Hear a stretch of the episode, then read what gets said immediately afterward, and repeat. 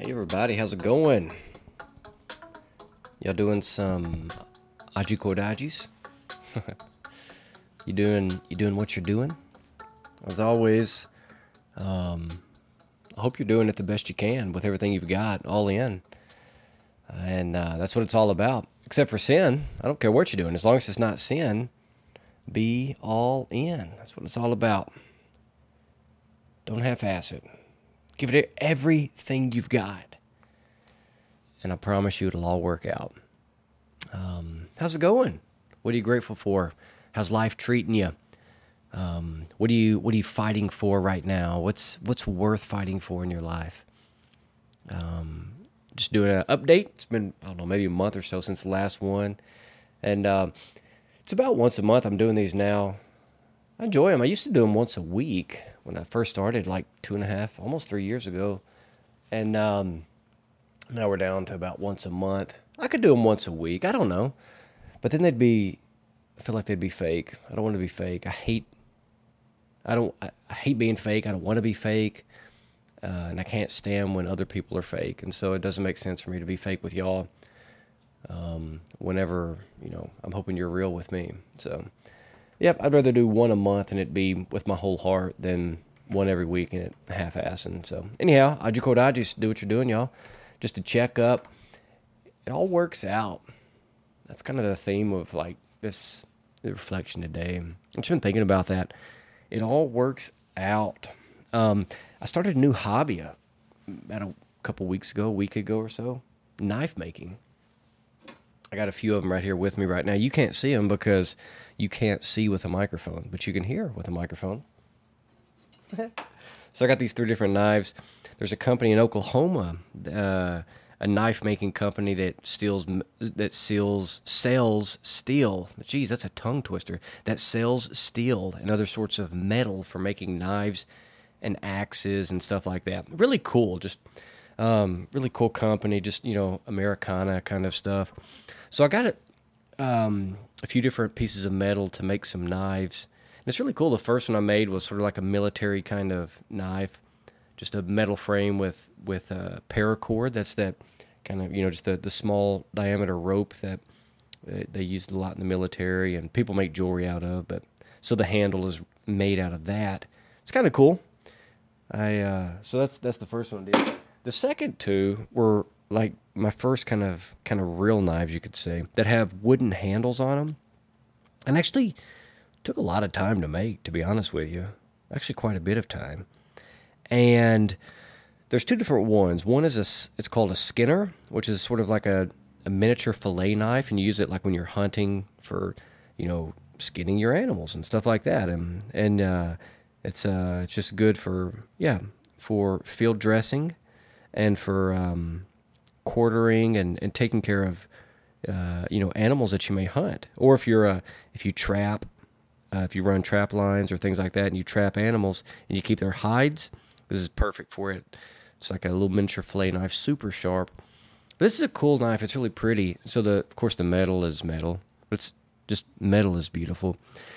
And the uh, the handle i don't know what kind of wood it is but it's a really deep red. It looks like cedar but it's a whole lot harder than cedar, and it's a lot more red than cedar. Sh- actually, I'm gonna look it up and figure out what it is eventually, but it's just a really cool knife. So as I was making it, this one was just right off the bat definitely more pretty. It was so pretty from the beginning, and I knew it was going to be a cool knife.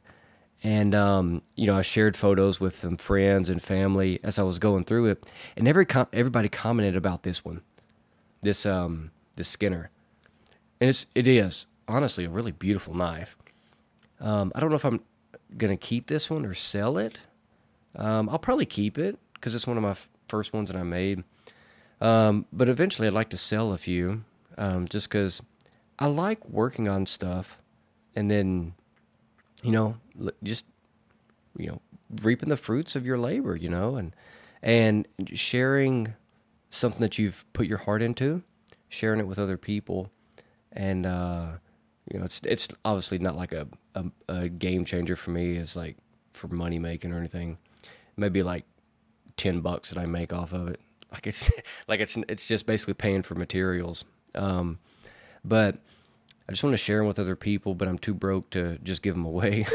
so uh, may eventually sell some. But this the Skinner is really pretty, and right off the bat, like it catches my eye, and all the people that I've showed it to, it catches their eye. The second one, I don't know what you'd call this knife, but it's a real short and stubby knife, and the wood on it was just like um maybe I don't know ash or something or some some sort of oak. I'm terrible with identifying woods like that. Um, the principal's husband, Stephen, he could look at any kind of wood and tell me what it is in a split second. So I'm gonna show them to him and let him tell me what kind of woods they are because he's he's just really talented like that. Um, but the second one, I'll be honest, as I was putting the handles on it, it you know if you put them on with epoxy and it takes time to set, I didn't like it. It looked really ugly. It was short and stubby, and the wood wasn't real pretty. It was just blah, kind of like bland, vanilla. Like, oh no, vanilla's good, but it was just like boring. so anyhow, flash forward or fast forward a couple of days. I'm finishing them up today. Today's my day off. Um, so I'm sanding them down and getting them all finished and polished, and they they turn out amazing. They look really good. This the Skinner especially. This other one, I just still wasn't happy with it. I had a bunch of scratches on it. I made a bunch of dumb mistakes. Um, there were some gouges in the wood, and it just what didn't look right. And there was this open spot, like this big big space of wood that looked kind of ugly. And this, hang with me, hang with me. This is to make sense in a second. There's a big space of wood there that looked kind of just a big space. It was missing something. And I was contemplating on stamping the metal. I actually bought some some metal stamps that you use with like a big hammer and to put like initials or numbers or something into the metal. So I got those and I was just testing around a couple of ideas. Um, and I just tested one punch with the with a hammer and the the stamp on the metal, and I realized I'm gonna have to hit it really really hard, harder than the kitchen table can handle, which is where I was working on them. and so I said, well, okay, I'm not gonna do that. But what I was trying to do was use the stamps and the letters I and V and W to make an arrow, in particular a broken arrow. Um which is kind of cool in itself. A little side note on that. So the arrow is, for me, it's something very special to me because I love archery, but it's also very symbolic of the Christian journey because the word for sin is missing the mark. And the same word for missing the target, or the word for missing the target in Greek and Hebrew, is the same thing, missing the mark. Um, sin, chata. In chata is the word in Hebrew that means to miss the mark for archery. It also means sin. Um, but when you miss the mark and you shoot again, this I talked about this on a number of podcasts ago. When you miss the bullseye and you take another shot, you adjust, you learn from your mistake, and you shoot again, and you get closer to the bullseye. We learn through our sins, not because the sin is good, but because God's mercy helps us to understand it in a new way, why we did it, and what we were looking for. So, this aspect of an arrow or this this image of an arrow is really powerful. Um, and just the, the, the thing of a broken arrow is, um, you know, just I'm a broken human being, just like probably you are. Actually, not probably. You're you're broken too. I'll tell you, in case you didn't know, you are broken. Sorry to ruin your day. Um, you're broken too. And but we got to keep shooting. We got to keep going, keep trying, keep learning from our mistakes. So I was trying out these different images for a broken arrow, and I remembered that I had a wood burner, a little a wood uh, like a, a heat iron. So I plugged it in, and I traced this little broken arrow on the handle of the of the knife, and I burned a broken arrow on it, and it looked so freaking cool. And then out of that, I just started kind of burning the edges and putting these burn strokes on it, these burn marks and bands and stuff like that.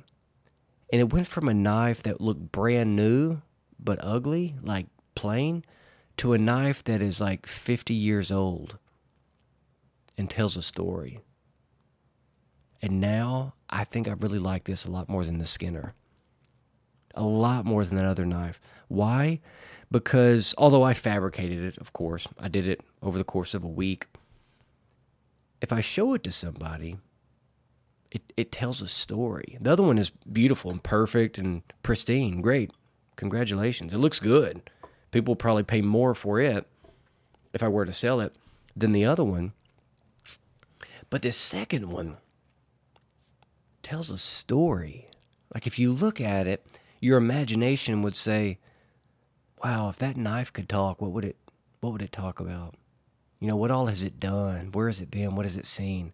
Now, of course, that's that's um that's uh what's the word I'm looking for? I'm putting like human attributes to a knife.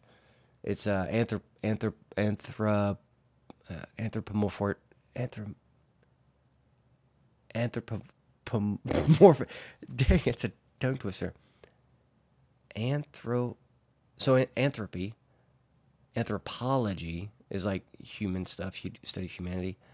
Anthropomorphizing, I think it's the word. Anthropomorphizing, Ant- anthropomorphizing. It doesn't sound right. oh gosh, anthrop anthropomorphizing. Damn it. Oh well, whatever. If you know the word, let me know. But putting human attributes to it, so that this knife could talk, like it looks like it would tell a story.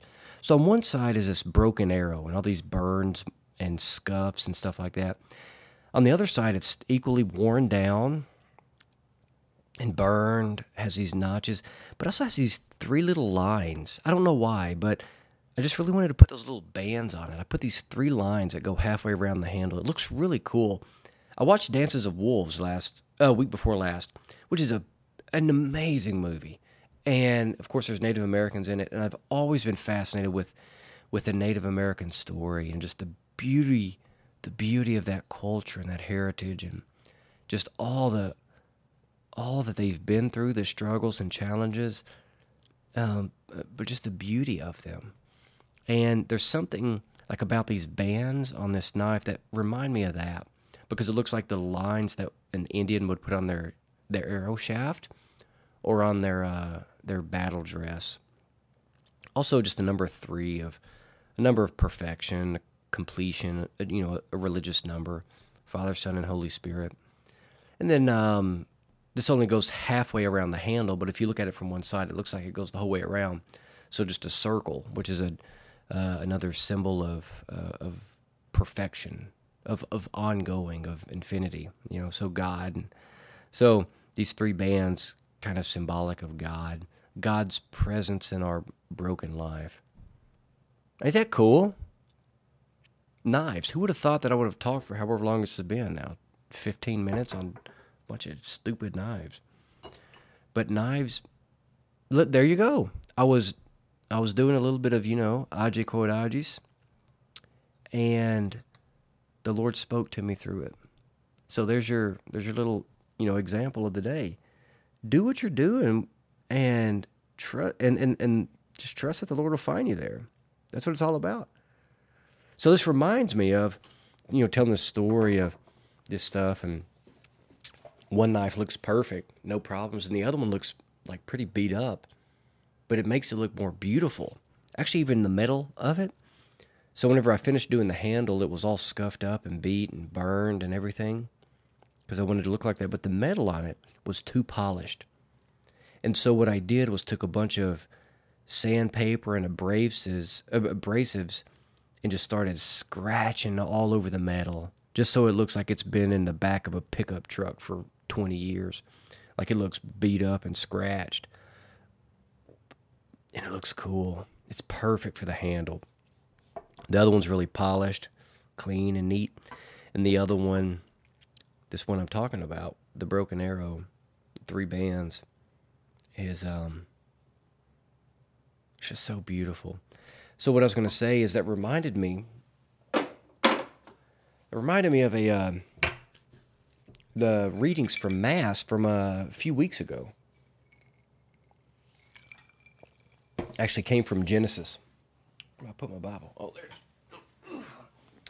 So I'm just going to share those with y'all. This is really a beautiful word from um, Genesis 17 and um, 18. Genesis 17 and 18. So this is um, Abraham and Sarah. So at this point, it's whenever their name changes from Abram to Abraham and Sarai to Sarah. It's in these moments that the Lord makes his, his covenant with them and promises them descendants more numerous than the stars. Anytime we encounter the Lord, there's a subsequent mission. So never forget that. So often we pray for God to come into our life and be with us, but we don't want the responsibility associated with that. You cannot separate the two. Anytime we have an encounter with God, it there's a necessary requirement for us to do something. There's a mission, and a mission associated with every encounter that we have with God. So Abraham and Sarah had these encounter with God. So this is whenever God comes to Abraham and Sarah and tells them they're going to have a kid. This beginning of Genesis 17 says Abram was 99 years old, and the Lord appeared to him. then we fast forward just a few verses, um, and the Lord says, As for Sarai, your wife, you shall not call her name Sarai, but Sarah shall be her name. I will bless her, and moreover, I will give you a son by her. I will bless her, and she shall be a mother of nations. Kings of peoples shall come from her. And what does Abram do? Abraham falls on his face, says Genesis 17 17. Then Abraham fell on his face and laughed and said, Shall a child be born to a man who is a hundred years old? Shall Sarah, who is 90 years old, bear a child? So Abram was 99. God says, Hey, dude, buddy, your wife's going to have a kid. You're going to be a dad. Felicidades. Congratulations, home dog. And Abraham laughs. Fast forward to chapter 18. Same thing happens with, same thing again. The Lord repeats his promise. Um, and the Lord says to Abraham, Where is Sarah, your wife? This is chapter 18, verse 9 of Genesis. And Abraham said, She is in the tent. And the Lord said, I will surely return to you in the spring, and Sarah, your wife, shall have a son. Sarah was listening at the door of the tent behind him. And Abraham and Sarah were old, advanced in age. We just heard they were 90 and 99. It had ceased to be with Sarah after the manner of women. So what that means is like she like went she done been through menopause is what it means. She ain't having no babies. Like humanly speaking. And what happens? So God says that to Abraham, Sarah overhears her, and then Sarah laughed to herself, saying, after I have grown old and my husband is old, shall I have pleasure? Meaning, like, can we even do it? Like, is this going to happen? And the Lord says, Why did you laugh? Why did you laugh? She, the Lord said that to both Abraham and Sarah. Why do I share that story? First of all, it's kind of funny. So often God tells us stuff and it makes us laugh, but um, there's that joke. I don't remember exactly how it goes, but basically, if you want to make God laugh, tell him your plans. That's kind of funny. Um, but what happened was they were some old codgers. That's what they were. Abraham was 99 and Sarah was 90. Imagine that. A 90 and 99 year old couple getting pregos, you know, having a baby. So they both laughed. They both laughed. Now, what was the deal? um, they both said, like, don't you know how old we are? Abraham laughed and said, don't you know I'm a hundred years old? And Abraham, and, and then Sarah laughed and said, how's an old woman beyond her age going to have a kid? Like, she's like, I'm already past my time. How am I going to do it? What was the problem? The problem was not that God forgot how old they are. See, Abraham and Sarah thought that, like, God maybe possibly forgot that they were 100 years old and 90 years old. That's what they thought. But the problem wasn't that they forgot how, go- how old they were. Like, God didn't forget how old they were. What happened is that they forgot who God was, they forgot who God is. And that, brothers and sisters, that's what happens in our life when the shit hits the fan, we we we can't make sense of it. and we laugh at God and we get mad at God. I don't laugh at God as much as I get mad at God. I can get really ticked off at God. I'll be honest with you.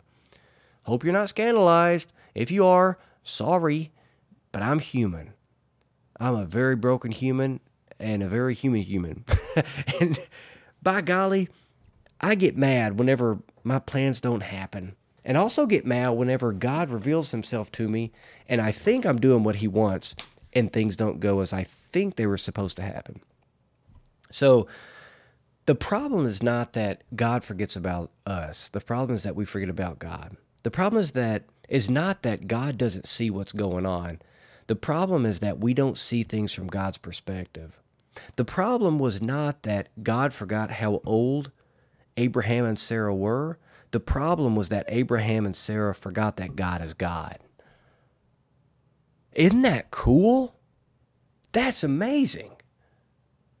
If I could just remember that, if I could just remember that simple fact, my life would be zero stress, zero worry, zero concern, zero anxiety. It'd be all right. But my little pea brain forgets every damn thing within a split second. I'm so worried about all these other things in the world, except for the main thing the Lord. Ain't we just crazy people, y'all? We're so crazy. oh, man. But yeah, Abraham and Sarah. I bet they had the blues like that right there. They had the blues. I can't sing, but um yeah, so knives and Abraham and Sarah and God. I guess that's what I want to share with y'all today. A bunch of other things. I got a list of stuff to talk about. I may or may not get to it. If I do, great. If not, great. I'll still keep living, and I want you to keep living too. But I just want to share these stories. I've been making knives, and they've been super fun. The one, the first one I did that I was super proud of. I'm kind of like already bored with because it, it's not working the way I want it to. The other two that I did, one started out so beautiful, and it still is very beautiful, but it's almost too perfect. And the one that was real trashy from the beginning and like boring and blah ended up being the one that I really liked the most. Like I leaned in to the problems and imperfections of it. That's another talk I need to do that I've I've been reflecting on for the last 6 months. Leaning into the to the chaos, leaning into the problems of life because it's there that you find God. And this knife, a silly old stupid knife, reminded me of that beautiful theological reality to lean into the to the madness of life because it's there that we find God. It's the cross of Good Friday that we pick up and carry so that we can celebrate Easter Sunday. Leaning into the chaos is what gives us, you know, God's grace.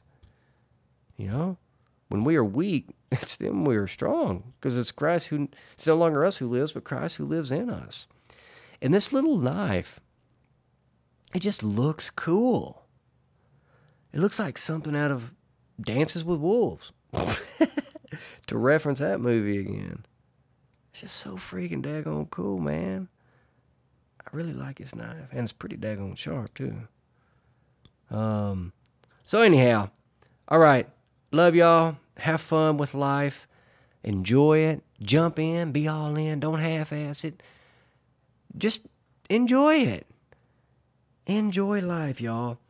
Um, God bless, and who knows next time I'll be on? Maybe next week. Maybe next month. Maybe next year.